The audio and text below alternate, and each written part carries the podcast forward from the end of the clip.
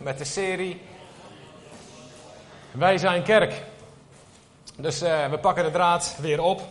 Het is een serie, zoals we al zeiden, en het is eigenlijk de, de derde preek in een serie van vier. We hebben al uh, twee zondagen eerder hebben over um, dit onderwerp uh, gesproken. En um, ja, ik wil even beginnen met een korte terugblik, zodat we weer weten van, oh ja, waar zaten we nou? Uh, zodat de mensen die hier waren zoiets hebben van, oh ja, oh ja. En misschien de mensen die hier voor het eerst zijn of die een keertje hebben gemist, dat die aan kunnen haken. De afgelopen twee weken hebben we nagedacht over de, ja, de Joodse sedermaaltijd. En de Joodse sedermaaltijd, dat is een maaltijd die wordt uh, genuttigd uh, door de Joden tijdens het Pesachfeest. En het Pesachfeest, dat is een feest, dat vieren de Joden ieder jaar en dat vieren ze om de, de exodus uit Egypte te gedenken. En uh, wij hebben over die uh, maaltijd hebben we uitgebreid nagedacht. Het is een maaltijd die zit van A tot Z, zit die vol symboliek. Alles aan die maaltijd heeft eigenlijk wel een betekenis. En ik denk dat wij heel veel daarvan nog niet begrijpen of uh, doorgronden. Maar wij hebben ons met name gericht op de vier bekers wijn die tijdens die maaltijd gedronken worden. En die vier bekers wijn die staan voor vier beloften die God deed aan het volk Israël. Maar we hebben geleerd dat die God die beloften, die, die, die, God deed die beloften aan het volk Israël, maar God deed en doet die beloften ook aan ons. We hebben geleerd uit het boek Corinthiërs dat de geschiedenis van het volk Israël, dat dat een voorbeeld ons is voor ons die leven in deze tijd, in het hier en in het nu. De geschiedenis van Israël die is dus ook relevant voor ons. En we hebben gezegd dat hun geschiedenis, dat is een voorafbeelding, of misschien wel zou je kunnen zeggen een profetie van de geestelijke reis, zoals wij die doorlopen als we ervoor kiezen om op reis te gaan met God. Als we ervoor kiezen om te gaan leven met God. De geschiedenis van Israël, dat is een beeld van onze geestelijke reis naar de vrijheid. Naar de vrijheid. De Galatenbrief die zegt, u bent geboren om vrij te zijn. Dat is onze bestemming. En dat is de reden dat Jezus naar deze aarde kwam. En beste mensen, dat is goed nieuws voor iedereen. Want alle mensen worden uitgenodigd om die reis met God te gaan maken. Egypte. Egypte, als je die geschiedenis kent, dat was voor Israël was dat een plaats van slavernij en van onderdrukking. Het was een plaats van pijn en verdriet. Het was een plaats van ellende, van zwoegen, zweten, opgejaagd worden. Van s morgens vroeg tot s avonds laat. En de bottom line, daar kwamen wij achter, is dat deze toestand van het volk Israël, dat daarin een parallel zit met ons leven. Dat daarin een parallel zit met het leven van alle mensen die hier leven op deze aarde. Want zoals Israël gevangen gehouden en onderdrukt werd in Egypte onder de regering van de farao, zo worden wij allemaal geboren in een wereld die ontaard is. Een aarde die gevallen is. Een wereld die ligt in de macht van de boze, in de macht van de vijand. En er is hier beneden, hier op aarde, is iets grandioos mis, volgens mij. En misschien bent u daar ook al wel achter. We zijn hier niet in de hemel geboren. Het is hier op aarde geen paradijs. Zijn er mensen die dat herkennen? Oh, oké. Ja, en als je dat niet herkent, als je dat niet herkent in je eigen leven, dan lees je de krant, dan kijk je even op nu.nl, dan, dan, dan, kijk je vanavond naar het journaal en dan weet je wat ik bedoel. Weet je, er zijn veel mensen die denken dat alles wat hier op aarde gebeurt, dat dat de wil van God is. En er zijn ook veel christenen die dat denken, maar dat is natuurlijk niet zo. Als dat zo zou zijn, dan was het hier de hemel op aarde. En dan is er geen verlossing en dan is er ook geen bevrijding meer nodig. Nee, ooit, eens in het begin, werd de mens, werd ons een paradijs gegeven en kregen wij de opdracht. En die opdracht die hebben wij nog steeds. Om van de hele aarde een paradijs te maken.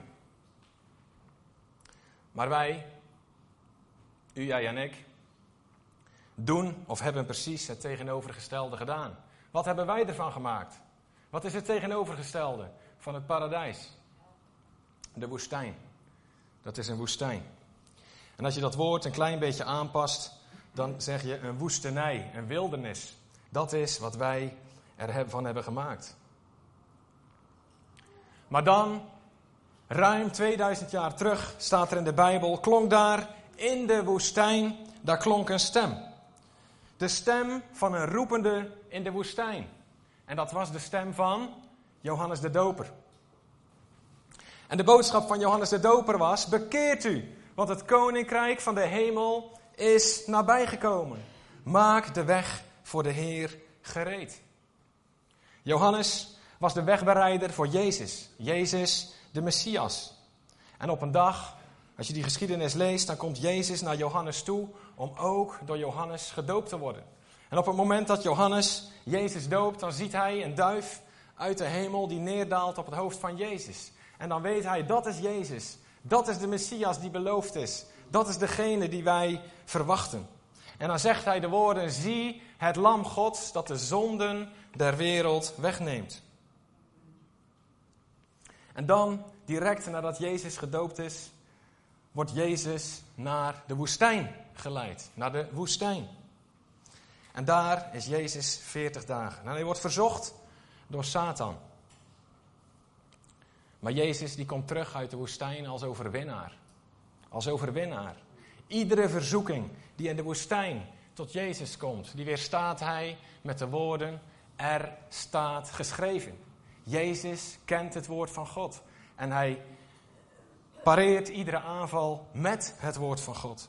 En daar kunnen wij wat van leren. Maar zo moeten ook wij overwinnen in deze woestijn. Jezus die beroept zich op het woord van God. En dan, als Jezus uit die woestijn komt, dan gaat hij gewoon terug naar zijn woonplaats. Nazareth. En dan staat er geschreven, dat staat in Lucas 4, vers 16 tot 21, dat gaan we zo samen lezen, dat Jezus naar zijn gewoonte, naar de synagoge ging. Je ziet, het is een goede gewoonte om naar de kerk te gaan. Jezus ging naar zijn gewoonte, naar de synagoge. En daar, in die synagoge, nadat Jezus in de woestijn was geweest, daar maakte Jezus zijn agenda bekend. Daar vertelde Jezus aan ons en aan de mensen wat hij hier op deze aarde kwam doen. En laten we dat samen lezen. De mensen die mee willen lezen, Lucas 4, vers 16 tot 21. En ik lees het jullie voor. Jezus kwam ook in Nazareth waar hij was opgegroeid. En volgens zijn gewoonte ging hij op, sabbat naar de, op de Sabbat naar de synagoge. Toen hij opstond om voor te lezen, werd hem de boekrol van de profeet Jezaja overhandigd. En hij rolde hem af tot de plaats waar, waar geschreven staat. Daar hebben we een dia van.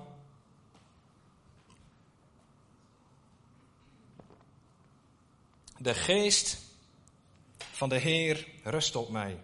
Want Hij heeft mij gezalfd om aan armen het goede nieuws te brengen. Om aan gevangenen hun vrijlating bekend te maken.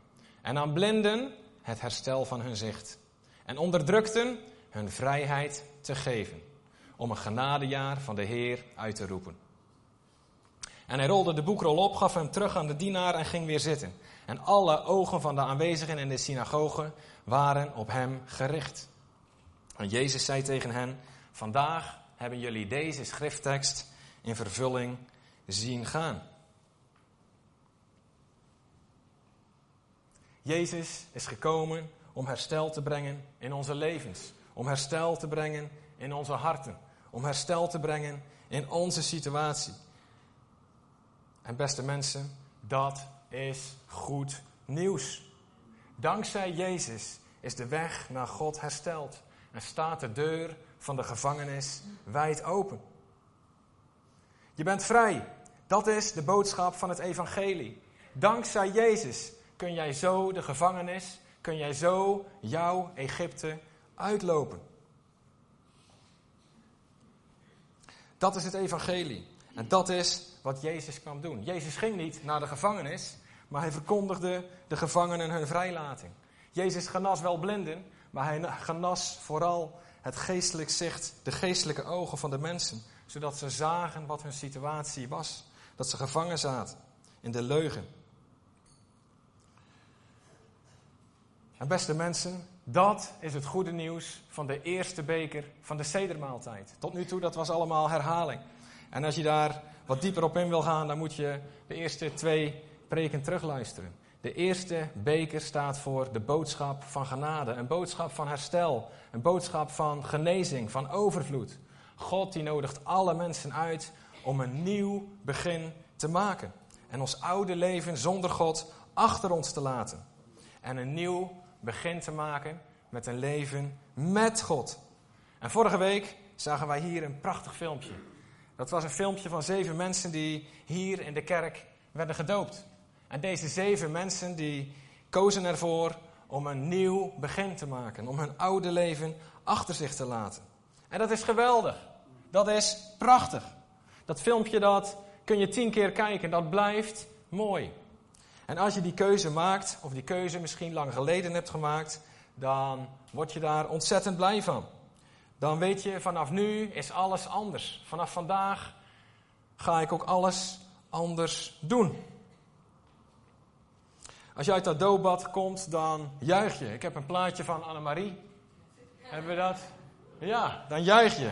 Net als Annemarie. Eindelijk vrij. En dan vier je feest. Ik leef nu met God. Dat is wat Annemarie ook deed. En dat is precies wat het volk Israël ook deed. Toen ze uit Egypte vertrokken door die Rode Zee. En de laatste Israëliet die zette voet aan wal. Toen sloot de Rode Zee, die sloot achter hen. En alle vijanden, de, de Egyptenaren, die tientallen, ja honderden jaren de Israëlieten hadden onderdrukt, die kwamen om. En je kunt je voorstellen wat een opluchting dat was. En dan staat er, dat kun je nalezen in Exodus 15, het was groot feest. Mozes die schreef een lied, uh, Mirjam die, die danste op de trommels en de tamboerijn en ze stonden, het was één groot feest, daar midden in de woestijn. En dat is gaaf. Maar dan, ja, als die eerste vreugde een beetje wegzakt en de eerste euforie die ebt weg. En alle stof van het feest wat net is gevierd, dat dwarrelt weer een beetje terug naar de grond. Dan, ik stel me zo voor, toen keken die Israëlieten, die keken om zich heen. En dat geldt misschien ook wel voor jou als je dan uit dat doopbad komt en je bent blij. Maar na een tijdje dan kijk je om je heen. En wat zie je dan? De woestijn. De woestijn. En dan denk je misschien, en dan vraag je jezelf misschien af: van wacht even, wacht even, ik ging toch naar het beloofde land. Ik koos toch voor een leven met God. Ik heb me toch laten dopen. Maar je staat nog steeds in de woestijn. En misschien vraag je jezelf wel eens af: heb ik wel de goede keus gemaakt of zit ik wel op de goede weg? En je vraagt je misschien af: wat is er nu eigenlijk veranderd? Nou, er is heel veel veranderd.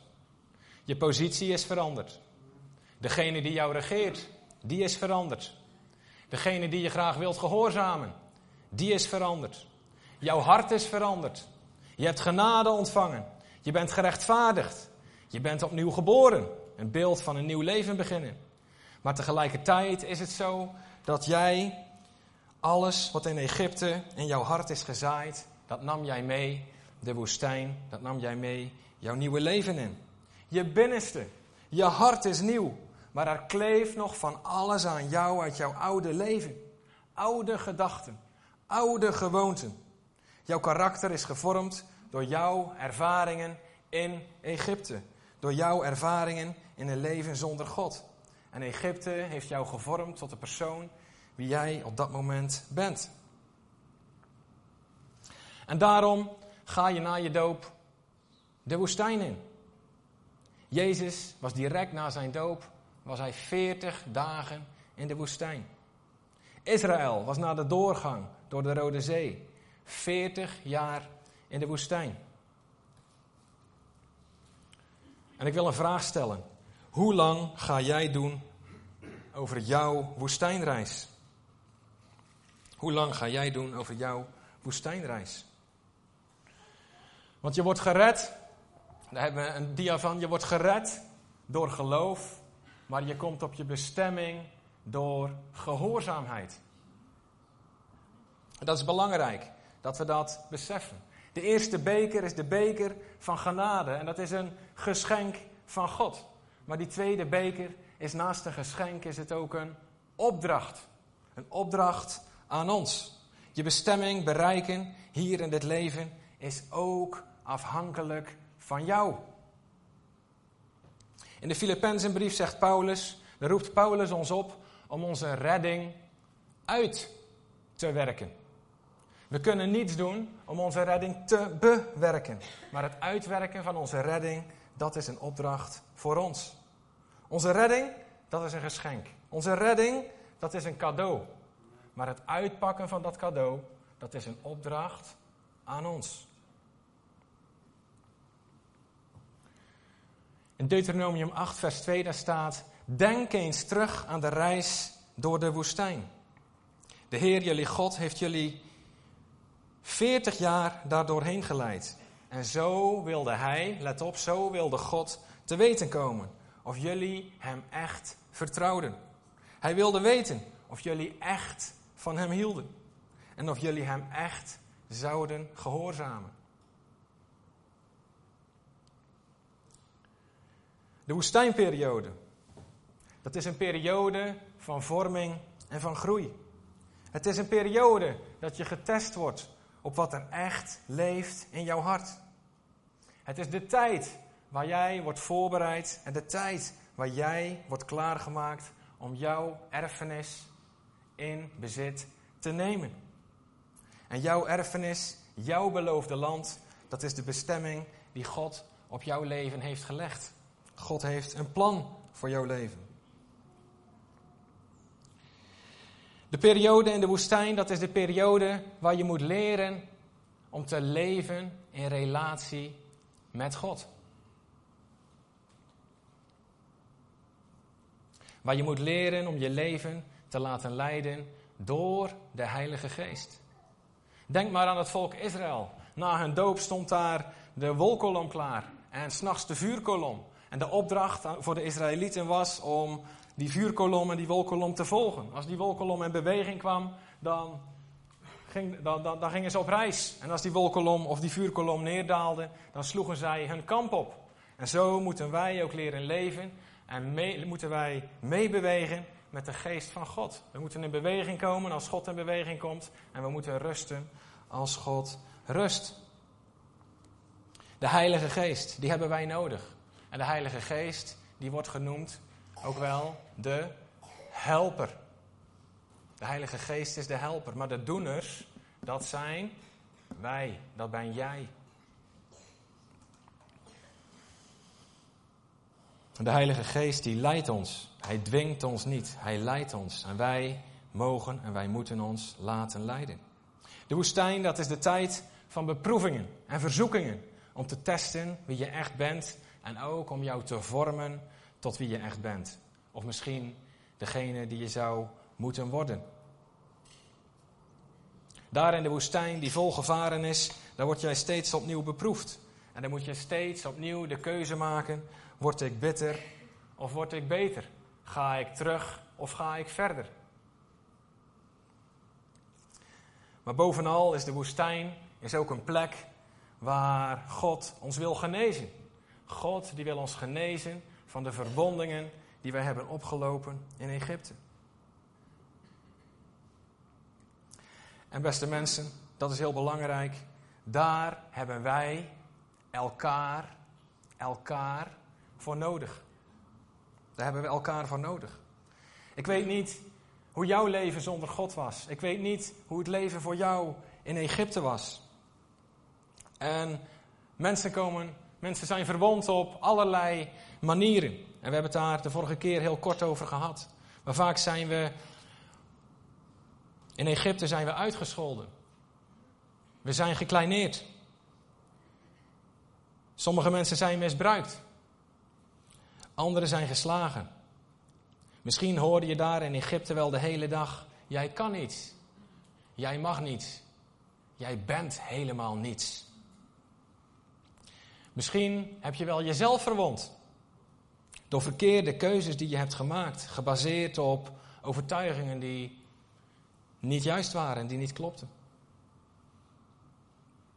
Verwond. Waarom? De vraag is, ik denk dat ieder mens die geleefd heeft zonder God, die komt verwond in de woestijn en die heeft genezing nodig. En de Bijbel die leert ons dat wij allemaal, dat alle mensen naar God mogen gaan voor vergeving. God wil ons vergeven. Datgene wat ons is aangedaan, maar ook datgene wat wij fout hebben gedaan. De verkeerde keuzes die wij hebben gemaakt. Maar de Bijbel zegt ook, je mag naar God voor vergeving, maar je mag naar elkaar voor genezing. Naar elkaar voor genezing. Jacobus 5 zegt, beleid elkaar uw zonden en ontvang genezing. En ontvang genezing. Weet je, beleiden, beleiden is een zegen. Biechten is een zegen. Niet omdat het moet, maar omdat je het graag wilt. Omdat je je verhaal kwijt moet. God die roept ons op, ons allemaal, om een mens te worden zonder geheimen. God die nodigt ons uit om ons hele leven in het licht te brengen. Laat dat licht maar schijnen op wie jij bent. Laat maar aan de mensen zien wie jij bent. Word een mens zonder maskers. Zodat je kan zeggen, what you see is what you get. Zodat je kan zeggen, ik ben wie ik ben. Wat een bevrijding is dat. Een mens zonder geheimen. Gewoon zijn wie je bent. En dat hoeft niet hiervoor in de kerk. Dat hoeft niet hier op het podium. Nee, zeker niet. Maar dat moet je doen bij iemand die je kan vertrouwen. En bij voorkeur is dat iemand die al ja, een volwassen medegelovige, iemand die al wat verder is op de weg met God. En dat kan jouw thuisgroepleider zijn. Dat kan iemand van ons pastorale team zijn. Dat kan, die mogelijkheid is om dat in de herstelgroep te doen. Een paar keer per jaar is de herstelgroep in deze kerk, waar mensen meedoen en waar je in een open sfeer kan vertellen over jouw leven. En dat je kan vertellen waar jij herstel nodig hebt. Of gewoon een hele, ja, iemand die je vertrouwt, iemand die je nabij staat. Maar het is belangrijk dat je iemand vindt waar je mee kan praten over jouw leven en waar je mee worstelt. En als kerk willen wij graag zo'n kerk zijn. Als kerk willen wij, als kerk willen wij jou graag helpen. Wij willen een kerk zijn waar dit kan. Een kerk waar het veilig is. Een kerk waar liefde is. We willen een kerk zijn waar je aanvaard wordt zoals je bent. We willen een kerk waar je genezing. We willen een kerk zijn waar je genezing en herstel kan vinden. We willen een kerk zijn die een plek is waar geen veroordeling is. We willen een kerk zijn waar waarheid en genade altijd hand in hand gaan. Als kerk willen we jou graag vergezellen op jouw reis door de woestijn.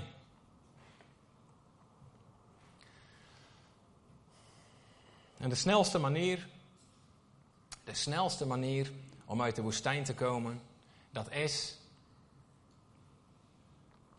de lessen leren die je moet leren. En als je de les niet leert die je moet leren, dan draai je een cirkeltje in de woestijn. En dan kom je weer terug op diezelfde plek. En dan krijg je de kans om die les nog een keer te leren. En als je hem weer niet leert, dan draai je nog een rondje in de woestijn. En dan kom je weer op die plek. En dat is weer een kans om de les te leren die je moet leren. En er zijn mensen die leren het nooit. Het het de geschiedenis van het volk Israël, zegt Paulus, is een waarschuwing voor ons. Het is een hele generatie Israëlieten die uiteindelijk omkwam in de woestijn. Ze kwamen niet op de bestemming die God voor hun leven had. En dat is toch wat wij niet willen. Ze waren niet in staat om aan te nemen datgene wat God hun in het hier en nu in dit leven wilde geven. En dat verhaal in de woestijn, dat is de tweede beker. Daar hebben we het de vorige keer ook over gehad. De tweede, waar de tweede beker, de beker van bevrijding, voor staat. Het, en het is belangrijk dat wij die tweede beker, die beker van herstel, die beker van bevrijding, dat wij die heel goed leegdrinken. Want als we die niet goed leegdrinken, dan zijn we eigenlijk niet helemaal klaar voor die derde beker. En die derde beker, dat is de beker van verzoening.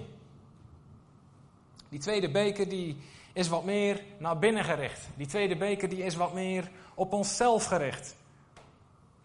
Het is van, ik heb hulp nodig. Ik heb genezing nodig. Ik heb redding nodig. Ik heb verzorging nodig. Ik heb herstel nodig. Maar dan, als dat herstel in jouw leven komt en je wordt gezonder, je herstelt, je groeit op als christen, je wordt volwassen, dan komt die derde beker, die beker van verzoening, die komt in zicht. En de belofte die bij die beker hoort is: Ik zal jullie aannemen als mijn volk. Ik zal jullie aannemen als mijn volk.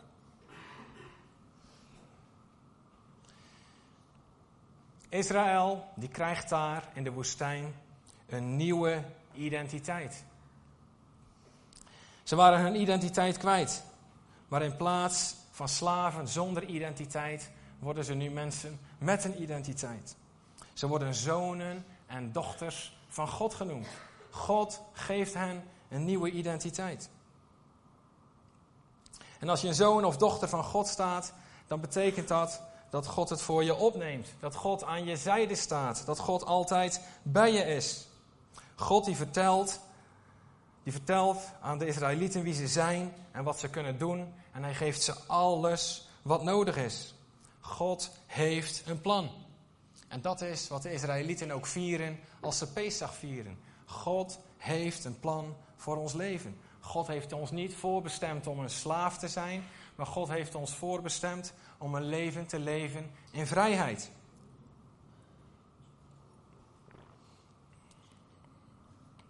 En op dezelfde wijze als het volk Israël daar in de woestijn een nieuwe identiteit krijgt, zo krijgen wij een nieuwe identiteit en worden wij een nieuwe schepping in Christus.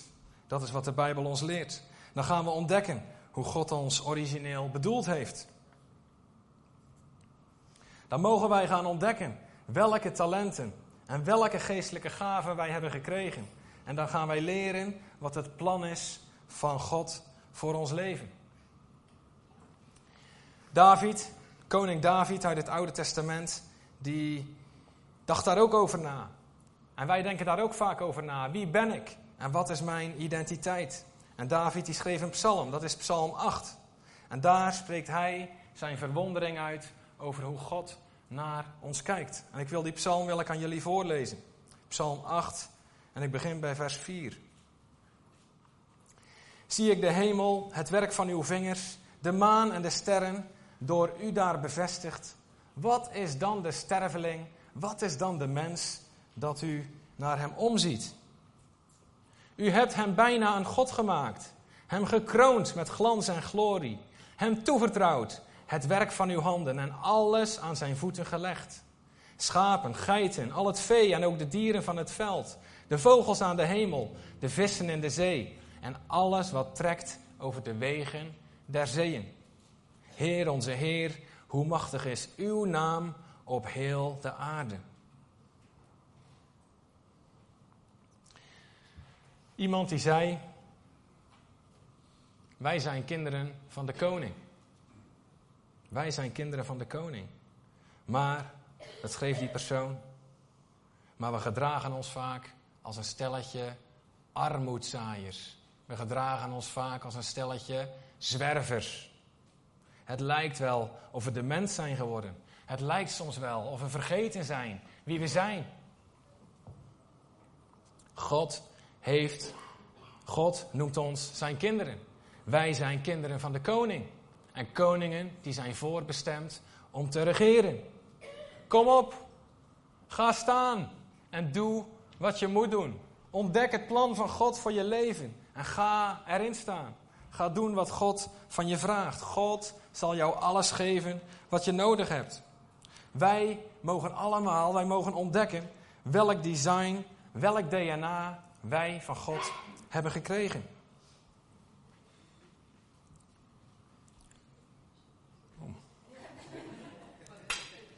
Je hebt veel dorst. Hè? Nee, is goed. Het is belangrijk dat wij ontdekken welke natuurlijke gaven en talenten wij van God hebben gekregen. Want ook die hebben wij van God gekregen. Het is belangrijk dat wij gaan ontdekken welke bovennatuurlijke talenten en gaven wij van God hebben gekregen. En dat kun je doen door aan de slag te gaan. Dat kun je doen door naar jezelf te kijken. Er zijn heel simpel, er zijn allerlei tests waarin je kan kijken wat voor type persoon ben ik, waar ben ik goed in, waar ben ik sterk in. En waar kan ik bijdragen aan het plan van God? Want wij zijn allemaal geroepen om bij te dragen aan het plan van God. En als we dan die tweede beker op hebben en we zijn hersteld, dan gaat onze blik, dan worden we volwassen, dan, dan is onze blik wat meer naar buiten gericht. En dan vragen we ons af, wie zijn we? En wat kunnen we doen? En welke talenten heb ik gehad? En hoe kan ik, hoe mag ik bijdragen aan het plan van God hier op deze aarde? En als je dat plan van God ontdekt, samen met God, er is verzoening voor nodig. En verzoening is als twee weer samenkomen, als iets weer heel wordt, dan, dan is er soms ook verzoening nodig met, met jezelf. Als je ontdekt wat, wie God voor je is, wie God voor je wil zijn en wat het plan van God voor je leven is, en je komt daarachter en je denkt terug aan je oude leven en je denkt terug van, wat heb ik ervan gemaakt? Dan kun je wel eens wat verdrietig worden misschien. Dan denk je, had ik God maar eerder leren kennen? Hoe had mijn leven er dan uitgezien? Vraag je jezelf dat ook wel eens af? Of dat je denkt, stel je nou voor dat mijn ouders God al hadden gekend. Hoe zou mijn leven er dan hebben uitgezien? En dan kun je wel met enige spijt en met enige weemoed terugdenken aan, ja, wat heb ik er tot nu toe van gemaakt? Maar toch moet je je verenigen met dat beeld. We moeten onze blik vooruit richten en accepteren wie we zijn. En God die nodigt ons uit om vanaf die plek in het plan van God te stappen en te gaan voor het plan wat God voor ons leven heeft. Weet je, het is belangrijk dat wij Gods plan voor ons leven ontdekken, want God die wil dat we vrij zijn. En vrij zijn, alle mensen willen vrij zijn. Alle mensen willen vrij zijn. Maar vrij zijn, dat betekent niet dat je kan doen en laten wat je zelf wil. Dat is geen vrijheid. Sterker nog, als je doet en laat wat in je opkomt, en als je gaat doen en laten wat je zelf wil, dan ben je in no time ben je weer gevangene van je eigen verlangens. Maar vrijheid, dat is doen wat God wilt. Vrijheid is wandelen in het plan van God.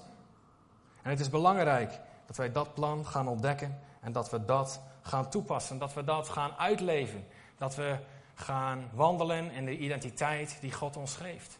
En dat is waar de vierde beker voor staat. Daar ga ik nu niet op in. Maar leven, leven tot eer van God. Nou, wij willen vaak God eren, we willen God prijzen. Maar dat doen we op het moment dat wij het leven gaan leven wat God voor ons heeft bedoeld. We hebben Jezus nodig. En Jezus die stelde het avondmaal in. En ik wil met jullie, dat is een sprong, we gaan dadelijk avondmaal vieren. Dat hebben we vorige week gedaan en dat hebben we twee weken terug gedaan. Jezus die stelde het avondmaal in. En misschien willen de mensen die daarvoor gevraagd zijn dat vast klaarmaken. De, de sedermaaltijd zijn vier bekers. Vier beloften. Jezus die die wil ons uit Egypte uitredden. Hij wil ons redden. Hij wil ons verlossen. Hij wil ons bevrijden. En hij wil ons op onze bestemming brengen. En iedere beker staat voor een belofte van God. Dat God met ons is en dat God met ons op pad gaat. En de beker van het avondmaal, die vat deze vier bekers samen. Jezus die vierde tijdens, de pees, tijdens het de sedermaaltijd. En dan staat er na de maaltijd nam Jezus de beker En hij zei, dit is het nieuwe verbond van mijn bloed. En Jezus brak het brood en hij zei, dit is mijn lichaam dat voor jullie gebroken wordt. En deze ene beker van het avondmaal is de samenvatting van alle vier die bekers. We hebben Jezus nodig om bevrijd te worden uit Egypte. We hebben Jezus nodig om de woestijnreis, om de woestijn door te reizen. We hebben Jezus nodig om te wandelen in onze bestemming. En zodra je Jezus loslaat, dan val je weer terug. En dan zit je weer vast in Egypte. Jezus die kwam om ons te verlossen uit slavernij. En misschien zeg je wel, dat is ver weg. Die geschiedenis, daar heb ik niet zoveel mee. Maar de vraag is vandaag, heb jij ook verlossing nodig? Heb jij ook bevrijding nodig? In het woord slavernij, daar zit het woord slaaf in. En misschien is vandaag wel de dag dat jij kan, dat jij mag breken met jouw slavernij, met jouw verslaving. Ik weet niet waar je aan verslaafd bent, ik kan jouw hart niet zien. Waar worstel je mee? Weet je wanneer je verslaafd bent? Als je zegt ik wil het niet en je doet het toch. Als je denkt, daar wil ik vanaf, zo wil ik niet verder leven. En dat doe je toch weer.